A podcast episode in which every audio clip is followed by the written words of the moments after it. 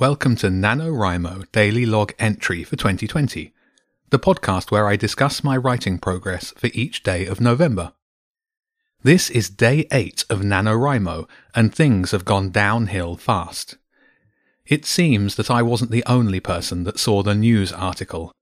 My boss and her boss were not amused by it, and even though it obviously wasn't me, they seemed to think that I had something to do with it, and so I've been put on unpaid leave while they investigate. Which means they're going to collect my work laptop tomorrow to do some tests and probably discover I've used it for writing and podcasting. And so we get to my writing progress for today. Despite being on unpaid leave with nothing else to do, I've hardly done any writing on the massive ancient laptop at all today. Not been in the mood. It also hasn't helped that my protagonist has stumbled into the world of taxidermy, don't ask me how, and I've been trying to research the process of taking a dead animal and turning it into a furry statue. After five hours of Wikipedia, I'm still not sure how you scrape out a badger's ribcage. I don't know how real writers do it. They make it up. Do they? Seems real to me. Next, you'll be telling me that you can't actually get dinosaur DNA out of fossilized amber. You can't. I can't even work out how to get all my research on taxidermy into the book. I've got pages and pages on it. At least it's a distraction from my impending sacking. Ariadne, you're a computer. I don't suppose you know how I can stop work from finding out I've been using my laptop for personal stuff. The best way is to destroy it. Destroy it? What? Smash the laptop up? Yes.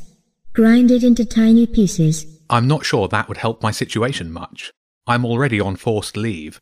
Destroying work property will probably speed up the sacking process. You could remove the hard drive and destroy it. Again, that's easy for them to check when they collect it tomorrow, and they'll assume I've done it as a cover up. It is a cover up. I know that, but I don't want them to know it. Can't you hack into it or something and get rid of the evidence of me writing and podcasting without them knowing? Turn it on and log into it. Okay.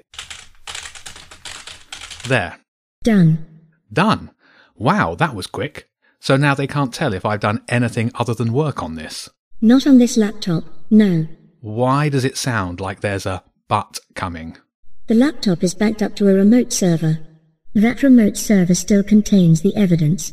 Yeah, everything's backed up to the cloud these days. The remote server has much more security. Can't you penetrate it? I thought you were good at that sort of thing. I am. But these new systems all seem to require multi-factor authentication for remote access. I can crack the password, but it's not enough. Either we need a secondary factor, or we need to be physically on site. Secondary factor? Like what? A smart card, or someone's biometric data, like a fingerprint. I don't know how to get either of those things. And I can't go on site. My swipe card access has been temporarily suspended. Didn't let me into anywhere important anyway just the cafeteria and some meeting rooms. Could you ask someone else to let you into the building? I barely know anyone there. We're all remote workers these days. Then we will just have to break in. Break in? I don't think so. I'm in enough trouble as it is, without getting caught breaking into my own work. If we're careful, we won't get caught. I'm not cut out for this kind of thing. I'm just going to have to wait for the investigation and hope I get lucky. Ronald Ryder wouldn't hope to get lucky. Grandad? He wouldn't be in this position in the first place. This is all so depressing. I'm never going to get any more writing done at this rate.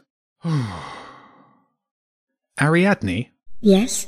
Just out of interest, what would Grandad do?